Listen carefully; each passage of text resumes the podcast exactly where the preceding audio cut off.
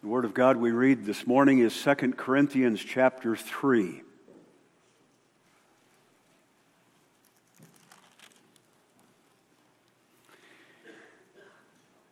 I've indicated already that the sermon is about the Holy Spirit. It's Lord's Day 20. What dost thou believe concerning the Holy Ghost? As we read this chapter, think of two questions. One, the easy one, where in the chapter is the Spirit spoken of. And the second, harder, where in the chapter is reference made to the work of the Spirit and what is that work?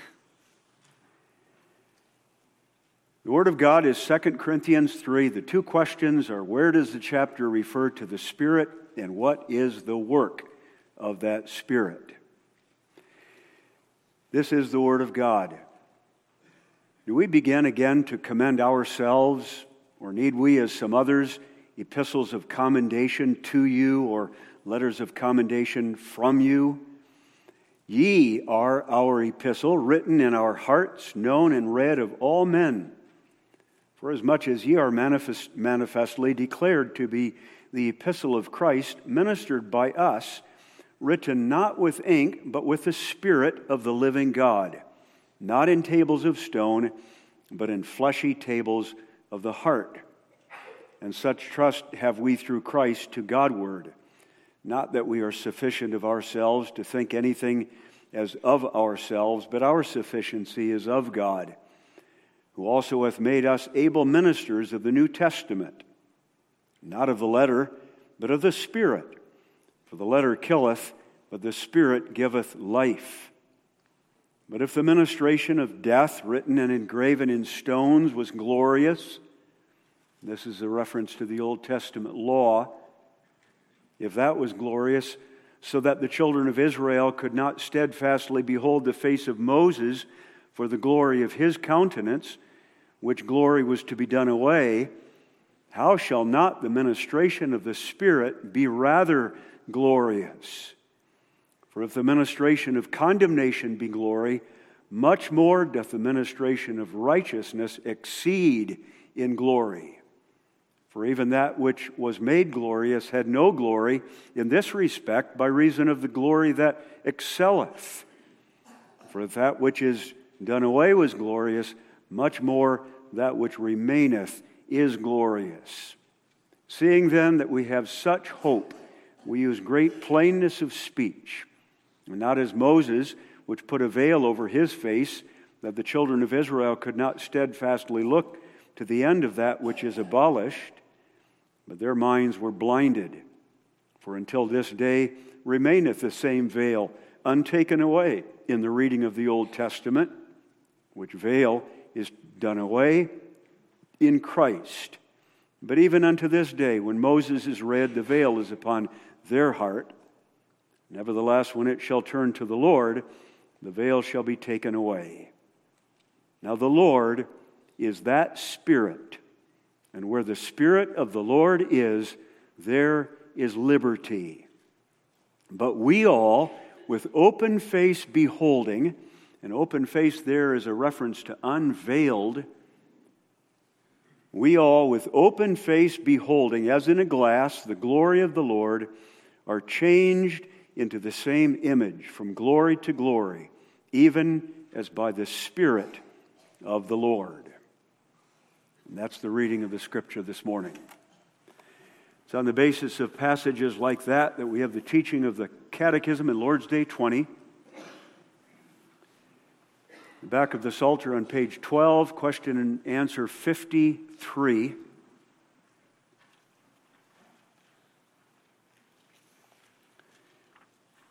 We're coming now to the section of the Apostles' Creed.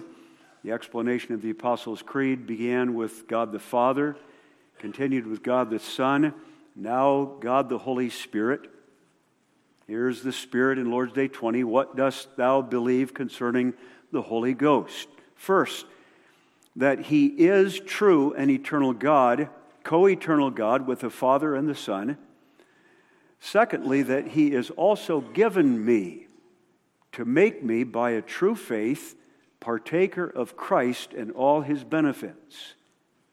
that he may comfort me and abide with me forever. You notice that the Catechism first identifies who the Spirit is, second, what the Spirit does. He is true and co eternal God with the Father and the Son. And second, He is given to me to make me partaker of Christ and all Christ's benefits, so that He comforts me and abides with me forever. The doctrine of the Holy Spirit is before us this morning. I want to begin teaching the doctrine of the Spirit from the Scripture with this statement There must be a living union between every head and every body. There must be a living union between every head and every body. That's true for the physical body. That's true in relationship of marriage, where a man is the head and the woman is the body. And that's true in the church of Christ, where Christ is head and the church is the body. There must be between the head and the body always a living union, and the Spirit is that union. It's easy as that. The Spirit is what connects the Lord Jesus Christ, the head of the church, to the body. And if there isn't that union, there is no life in the body. If there's not that connection between the head and the body, in the human body, there is no life.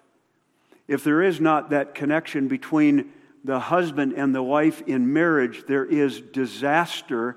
And if there is no union between head Christ and body church, there is no salvation for us. And that's why the Catechism says what it does. The Spirit is given to me to make me a partaker of Christ and all his benefits. The Spirit unites me to him so that what he has for us, we have in our possession. So, I want us to see the big picture this morning, not just in the introduction, but in the whole of the first point of the sermon we need to step back and see what's going on with regard to the teaching of the Catechism, with regard to the teaching of the Apostles' Creed, and with regard to the doctrine of salvation. See the big picture. The big picture of the Heidelberg Catechism, which really is the teaching of the gospel, is simply this We have such great misery in our sin and depravity, and so great a salvation by faith in Christ. That's the teaching of the Catechism. And then the Catechism will end. For that so great a salvation, we want to express gratitude by obeying the commandments and praying. So great misery, so great salvation, so great gratitude. Here we are in the explanation of that so great salvation, which is given to us by faith. Now, we're trying to get the big picture perspective. That salvation is given to us by faith. Faith is our union with Christ. Faith is a confession of everything the Scripture teaches, and the Catechism wisely for us summarizes it very simply with the doctrine of the Apostles' Creed. All 12 articles of the Apostles' Creed we're simply marching through. We've seen so far the doctrine of God the Father, creation and providence, the doctrine of God the Son, Jesus, who was born of the Virgin Mary, suffered under Pontius Pilate, and you say it every Sunday evening, all those articles of the Apostles' Creed. Now we're finished with the doctrine of God the Son, and we come to the doctrine of God the Spirit. Heidelberg Catechism, so great misery, so great salvation, so great gratitude. Salvation God the Father, God the Son, God now the Holy Spirit. That's Lord's Day 20. And you mustn't imagine that we're beginning a new subject. That's the point here to get the big picture perspective. This is not a new subject. What God the Father planned for our salvation and God the Son accomplished in saving us, God the Holy Spirit now must come to create that living union between God the Son and us the church of the Lord Jesus Christ. What Jesus did for us 2,000 years ago must be worked in us in our lifetime. That's the work of the Holy Spirit. So I want to call your attention this morning to the Holy Spirit's marvelous work. Marvelous work. And don't miss that word marvelous because I mean by that miraculous, wonderful. It's a marvel what the Holy Spirit does. And when we look at that work of the Holy Spirit, first, that's going to be the majority of the sermon this morning. The identity of the Holy Spirit is going to come second, and we know that, so that's not going to be so long and then how the Spirit is given to us third. When we look at the work of the Holy Spirit in the first place, I want to stand way back also and not look so narrowly at what the Holy Spirit does in what we would call sanctification. But now I'm getting ahead of myself. The three points of the sermon this morning are what the Spirit does, who the Spirit is, and third, how the Spirit is our own. What the Spirit does if you look back at Lord's Day 8, is the work of sanctification. In Lord's Day 8, the articles of the Apostles' Creed are divided up into three parts the first of God the Father and our creation, the second of God the Son and our redemption. That's what Christ did for us. And third, of God the Holy Spirit and our sanctification. Now, you young people or older who've gone through catechism have learned the word sanctification. And you usually think of that word sanctification in a very narrow way because you learn that the steps or elements of salvation are regeneration, calling, faith, justification, sanctification, preservation, and glorification. All of those are the seven elements of our salvation. You think of sanctification as a very narrow thing. You must not do that this morning. We need to see that the Catechism in Lord's Day 8 speaks of sanctification in the sense of the whole of our salvation. And the whole of our salvation needs to be seen in the perspective of the, of the whole of the work of the Holy Spirit, which is a grand work, a marvelous work. And so, in the first point of the sermon, I want to draw, as it were, three big circles, or more than three. And the outer circle, where the Holy Spirit begins his work, and then begin going in, and then end with that central work that the Catechism calls sanctification. And you'll see there that that work of sanctification is not the simple thing you learn in Catechism as separating you from sin and making you a holy person. It's richer, far richer than that. What is the work of the Holy Spirit? Well, it's not so easy to determine because the Bible itself says that the Spirit is self effacing. Self effacing is the theological term of a shy person. Somebody just this morning told me about a shy person in their life. They don't want to be in the foreground, they don't want to be seen, they don't want to be talked about. That's a description of the Holy Spirit. And Jesus said that in John 16 that when the Spirit is come, he will not speak of himself. Whatsoever he shall hear, that shall he speak. The Holy Spirit doesn't say, Look at me. The Holy Spirit says, Look at Jesus, the central work that I am involved in. So, even in the study of the broadest work of the Spirit, it's difficult to see except you look at the scripture and listen. And then you say there's far more in the Bible about the Spirit than you'd ever imagine. Start with creation. The creation of God in the beginning was a triune work.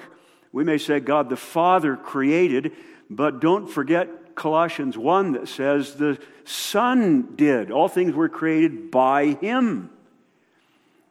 And if anybody remembers uh, Genesis 1, verse 2, you remember that it was the Spirit of God that moved upon the face of the water. God created the whole unformed mass of creation the heavens and the earth unformed, and the Spirit of God moved upon the face of the water. You need to understand by that that in the next six days it was the Spirit as the power of God that sorted out from that chaotic mass of unformed matter the distinct creatures, each one of them, as you see when you look in the worlds now, up in the sky and down below here on earth. The Spirit did that. And that's why Psalm 33 says, All the host of them God made by the breath of his mouth. The Spirit is God's powerful breath. Outer circle, creation. The Holy Spirit made the worlds. And remember, we're aiming at the central work of the Spirit, but He's preparing for that central work by being involved in creation. And then inside that outer circle, you can look at the doctrine of providence. That's the work of God to uphold and govern everything that He made in the beginning, and the work of the Spirit is there too. We sang 287 Thy Spirit O Lord, makes life to abound. The earth is renewed and fruitful the ground. You can't help but rejoice in the springtime when you see the grass growing again and the trees blossoming and you're ready to plant your garden. There's life there. When you see that, think of the Spirit and think of Psalm 104, from which 287 comes, when we sing, Thy Spirit, O Lord, makes life to abound. The Spirit governs the worlds. That's why one of the ancient creeds calls the Spirit the Lord and giver of life. That's the second circle, providence. But before we leave that one, don't forget that providence is the work of God to govern the whole world, not just to make the plants to grow and the sun to rise every morning and the moon to appear bright as it was again last night, but to govern the hearts of men. It's the Spirit that does that. Saw, uh, Proverbs 21, verse 1 says that the heart of the king is in the hand of the Lord. He turns it whithersoever he will, as the rivers of water. If you ever see a river meandering back and forth, you think of God's work in the heart of kings to turn the heart this way one day and that way the next day. That's the Spirit's work in the hearts of kings. Be specific. Think of Cyrus. Before that, think of Pharaoh. God hardened Pharaoh's heart. God raised up Pharaoh. How did he do that? The Spirit did that. And when God commissioned Cyrus to let the people go out of the land of Babylon, and Cyrus made that decree to go, it was the Spirit that was working there. And that means you must not misunderstand our objection, the Protestant Reformed objection to the doctrine of common grace. The doctrine of common grace is error. When we oppose the doctrine of common grace in its second point with regard to the restraint of sin in a man, we don't believe that God graciously restrains sin in men. You must not deny that God restrains sin. He does. You must not deny either that God comes in His Spirit in the heart of a man and restrains sin. He didn't let Pharaoh do everything Pharaoh wanted to do. And he doesn't let men and women today do everything that they would like to do against the church of Christ. By his Spirit, he does restrain inside men and women by his Spirit. This is our objection to that teaching. He doesn't do it graciously. It's not the favor of God when he restrains them from breaking out in all of the sins they might be able to perform. That's the work of the Spirit, though, that He does that. Creation, the Spirit was involved in creation. Providence, the Spirit still today works upholding and governing all the details as well as the grand scheme of things in the world. And all of that for the sake of the salvation. Now we come closer to the middle of this circle. All of that for the sake of the salvation of his people. But we're not going to get to the center yet because there, are, there is another ring before we get there, and that is the ring which is the doctrine of the Word. God's Word is the main tool by which He is going to save His people in Jesus Christ. The Word. Now think about that Word for a moment. When that word was first spoken by man in the beginning, of course, God spoke it directly when he appeared to Adam and Eve in the garden and to Moses in the mountain. But when men began to speak that word and speak it authoritatively, they did it by the power of the Spirit. That's what the doctrine of inspiration is. The Spirit was in them, inspiration, and they were able to speak truth. Every word they spoke was truth. And then after that, that word that was spoken needed to be written down, and the Spirit enabled them to write it down word for word, the Word of God. And so you read in 2 Peter 1, verse 21 the prophecy came not in old time by the will of man, but holy men of God spake as they were moved by the Holy Ghost. They spoke as they were moved by the Holy Spirit, and then they put to pen pen to paper and wrote what the Holy Spirit wanted them to write so that what we have in this book is word for word the Word of God. And then don't think that we don't really have the Word of God because they're copy after copy after copy. How many generations of copies? We don't have the, those original papers that Moses wrote. We don't have one single document that was the original document of the Scripture. And yet, that was the work of the Spirit, too, wasn't it? to preserve that word so that when the people of God memorized it and the scribes wrote it down and the Levites taught it, they taught it faithfully. And you do not have to doubt that what we have here is word for word the Word of God.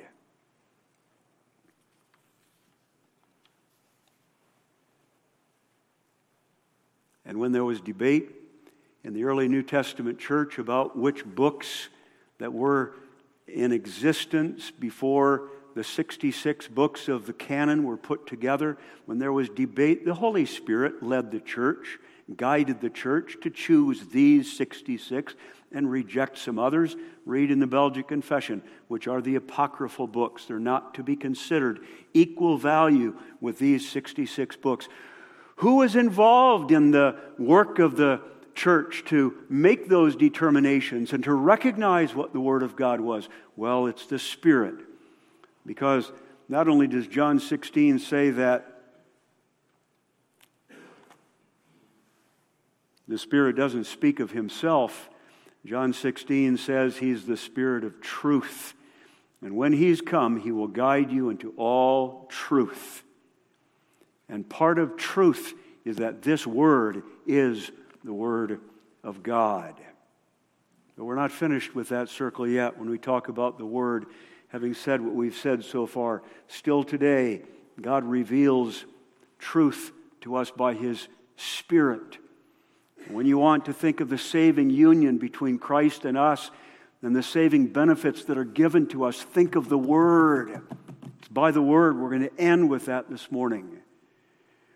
It's the work of the Spirit to open the mind of the minister during the week so that he understands the Word and can speak that Word clearly to you. It's the work of the Spirit to bring him to the pulpit on a Sunday morning and evening and speak that Word. And it's the work of the Spirit to open your hearts so that you not only hear it with your ears, but believe it.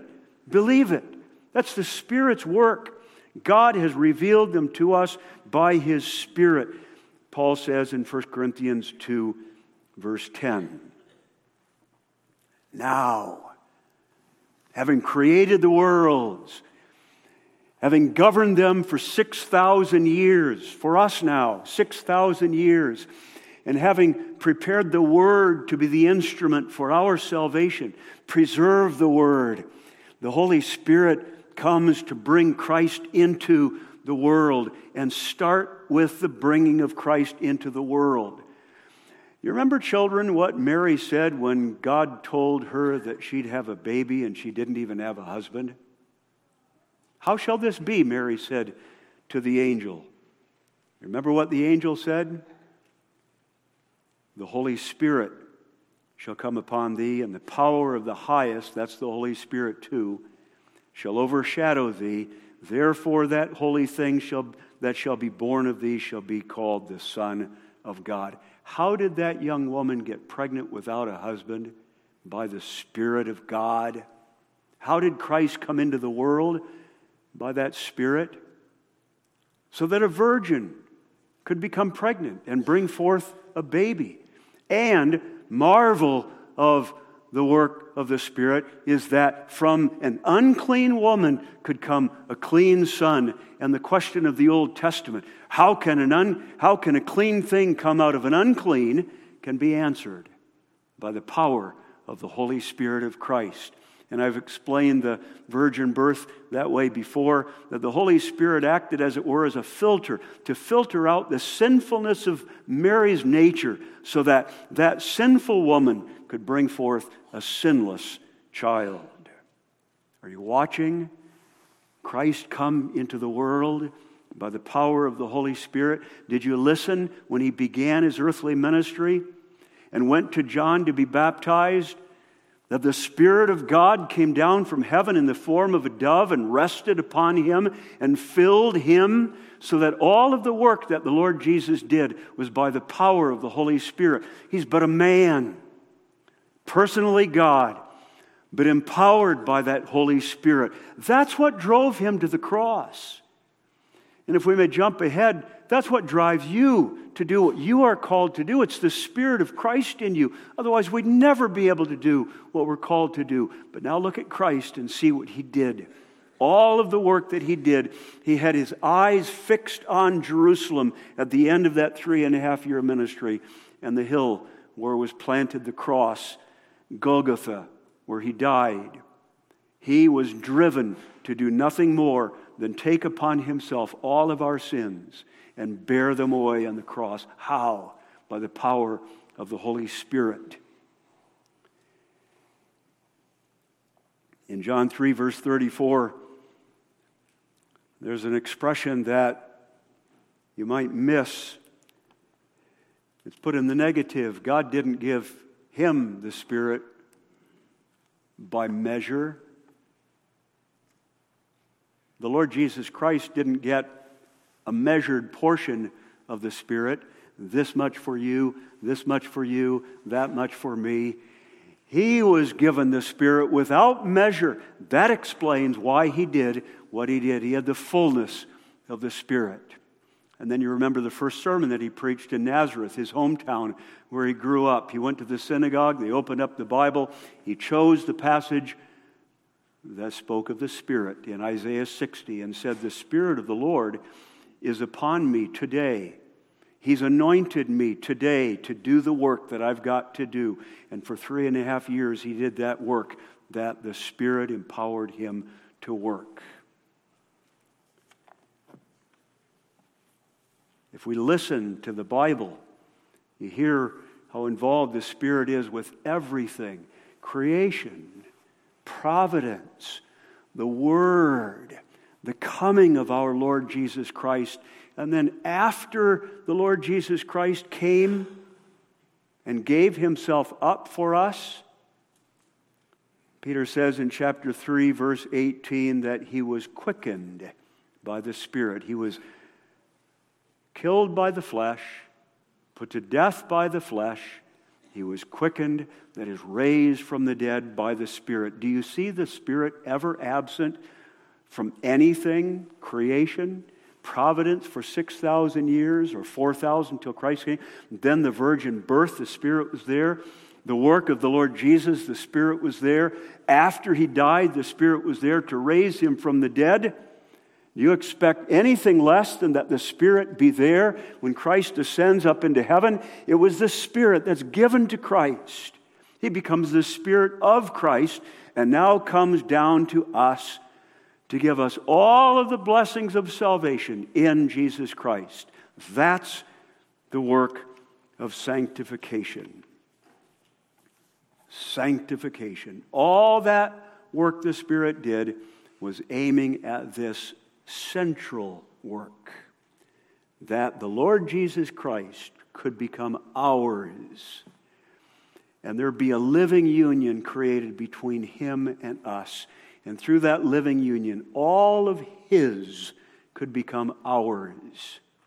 Everything he earned for us could be given to us, and everything he is could be in us. Christ dwells in us by the Holy Spirit. What a marvel of marvels.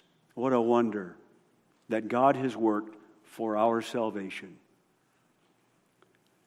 Sanctification, what Jesus did for us 2,000 years ago, now Jesus in His Spirit gives to us in our lifetime.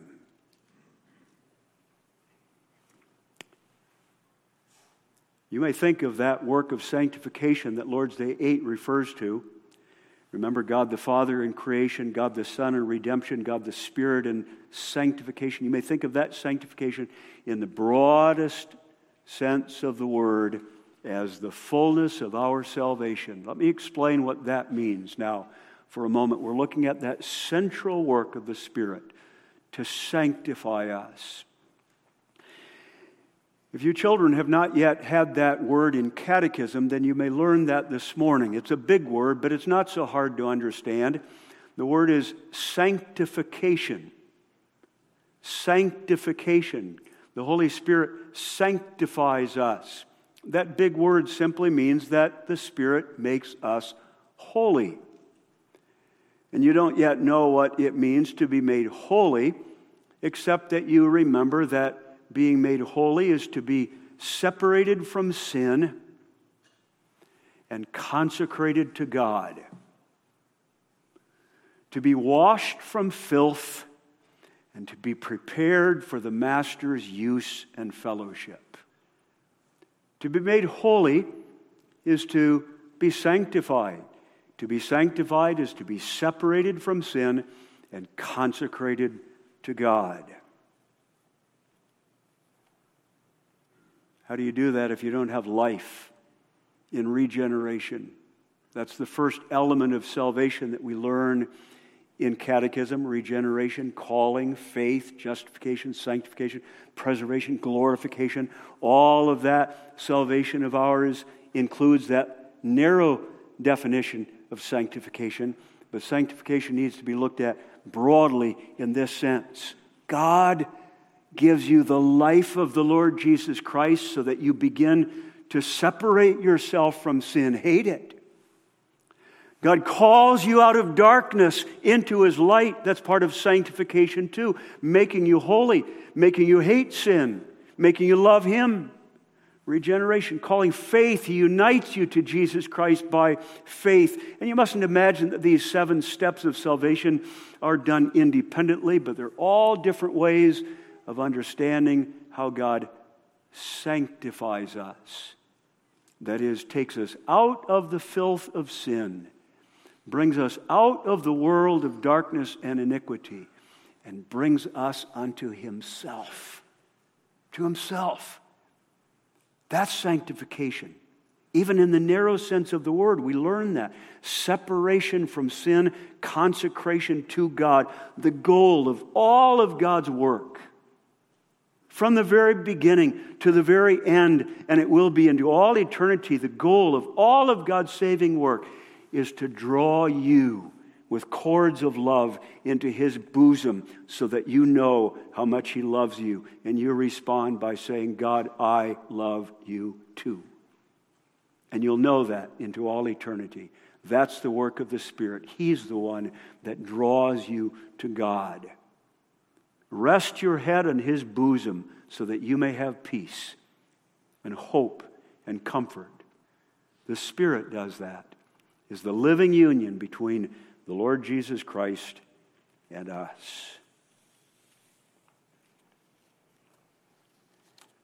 You understand that when the Spirit comes to us and dwells in us, Christ is coming to us and dwelling in us. That's why the Catechism says that by a true faith, he makes me partaker of Christ and all his benefits. Don't think for a moment that Christ is standing at a distance, commissioning his Holy Spirit to bring to us down on earth the blessings that he's earned for us while he himself stays up in heaven, independent of us. No, Christ comes in the Spirit to dwell in us. That's how intimate is the relationship between God and his people. And then, having given himself to us, he gives us all his benefits. If we could start over in church history, and that's foolish to think of, but just imagine for a moment, and we got the name Pentecostalism for us, we would understand it rightly. The Pentecostals today don't. The Pentecostals today say, You have Christ and all his benefits. We, they say, have the Spirit and all his benefits. You have the lesser gifts. We have the greater gifts. You have Christ. We have the Spirit. And that's an error. That's monumental.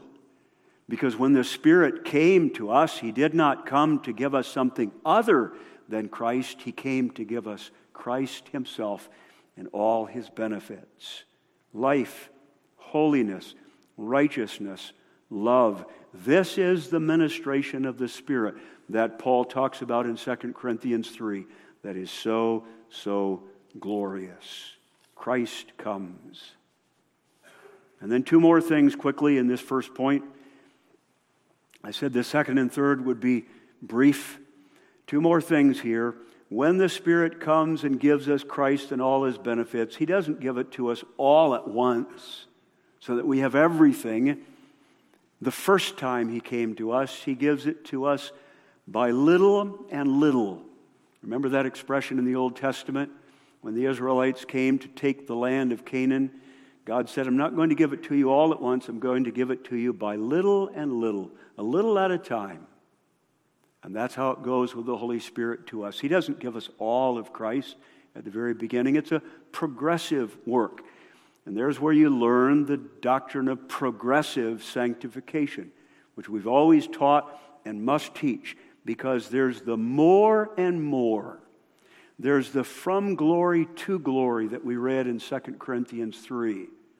As we stand in the presence of God, we're formed into his, his image more and more. That's first, that holiness and sanctification and Christ coming to us is progressive. And second, the Catechism makes clear to us that that's how we're comforted too that he may abide with me and comfort me forever. And that's, that's all of a piece.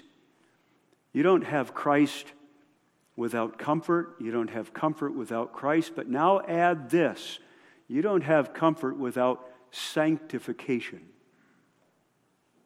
There is no comfort and peace for you if you're living in unholiness if, having been called out of the world, you want to go back into the world and expect comfort, then you must see that's an error in your mind, and you will find that to be your experience too. Sanctification is that God separates us from sin. And it's only when we're walking in that way, close to Him, hating sin, and more and more loving Him, that we have the comfort of the gospel in the Lord Jesus Christ. It's a progressive work. It's the only way in which we have comfort. Now, the second and third points, I can be more brief, but they're just as important. The second point asks Who is this Spirit that sanctifies us?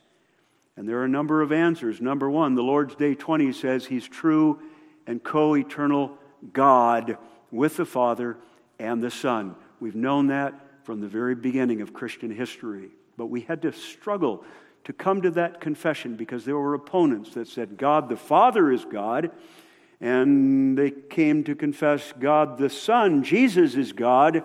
But there was a period of time before they were able to say the Holy Spirit is God too. So read the Athanasian Creed in the back of the Psalter this afternoon if you think of it and see the beautiful confession that the Holy Spirit is God. God nothing less than God Himself. Not just a power that comes from God, but God. And that makes sense.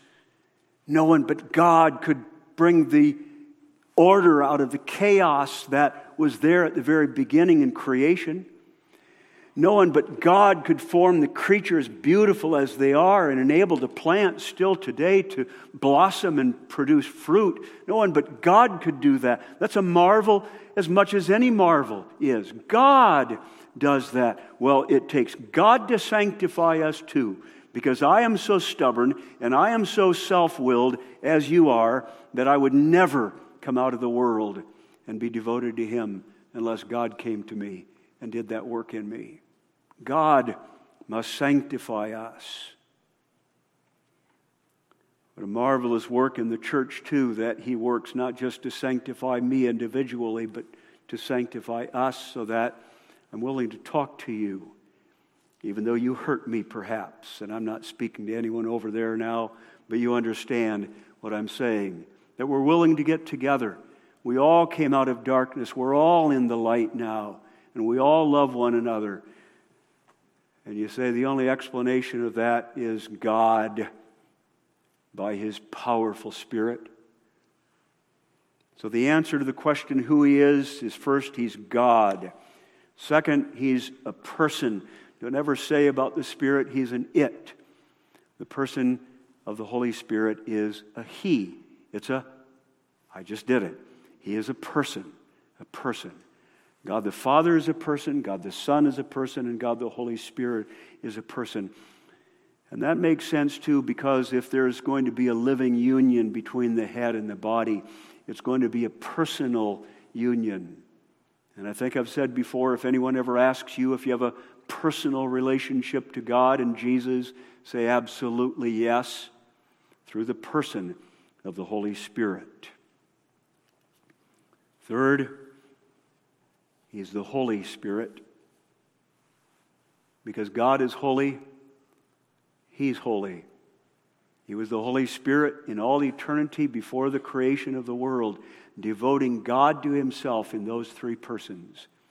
And when he comes to work outside of himself, he's going to work that same work that when God adopts a people to himself to be a part of his bigger family now, the family of the Trinity now becomes larger.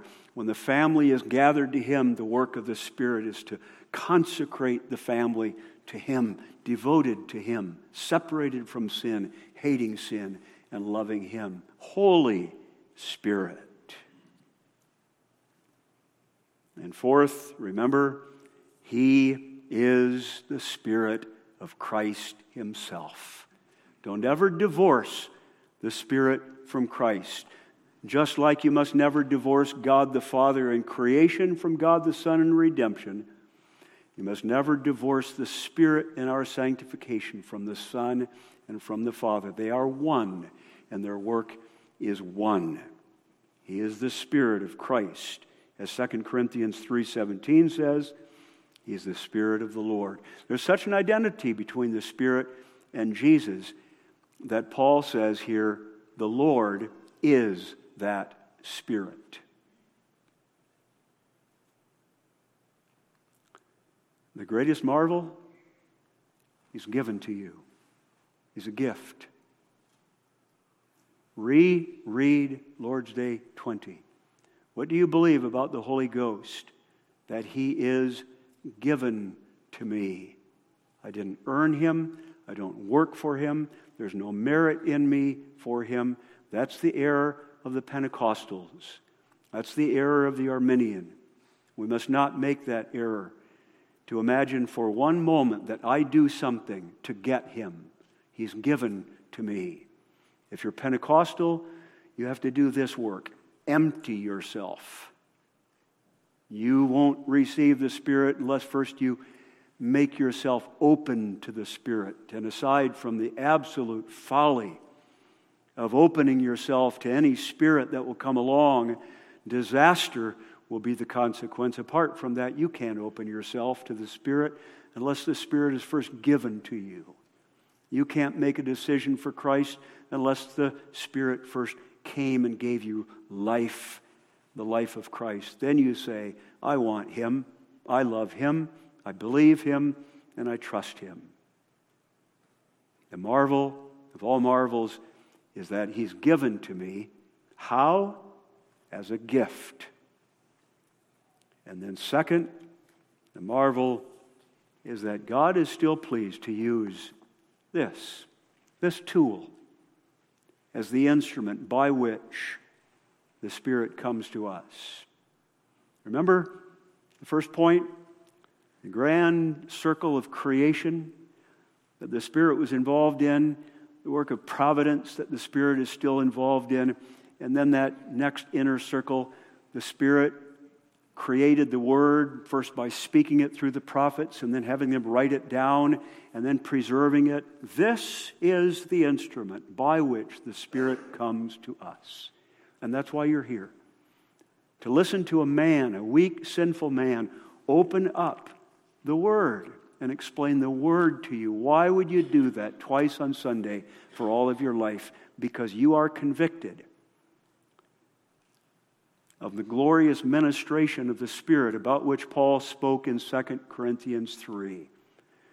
The ministration of condemnation in the Old Testament was even glorious. Law, judgment, wrath, condemnation. If that was glorious, this is more glorious. The ministration of the Spirit. Reread that chapter and see how the apostle is speaking about the Word. So go back to what Jesus himself prayed and said in John 16. He's the Spirit of truth. And the prayer in John 17 that God sanctifies us by the truth. Thy word is truth. And you will never say, I don't want the word. And you will always say to yourself and to your children, let's come to church. We use that expression. Let's go to worship. We use that expression. Let's come to hear the preaching of the word because you know that that's the way in which the Holy Spirit of Christ comes to give you all the blessings of Christ His comfort, His presence, His everything through the Word. There's a living union between the head, Christ, and us, the body, and that union is the Spirit of Jesus Christ. Amen. Father in heaven, we thank Thee for speaking to us truth. Whatever was spoken that was not truth, forgive and remove and enable us to hear what was according to the Scripture, and may it be then for us a sanctifying power to make us a holy people who hate sin and flee from it and love Thee and are devoted to Thee more and more. Now give us a good day, Father. Bring us back this evening and unite us as a body, the church of Christ, in this place. For Jesus' sake, amen.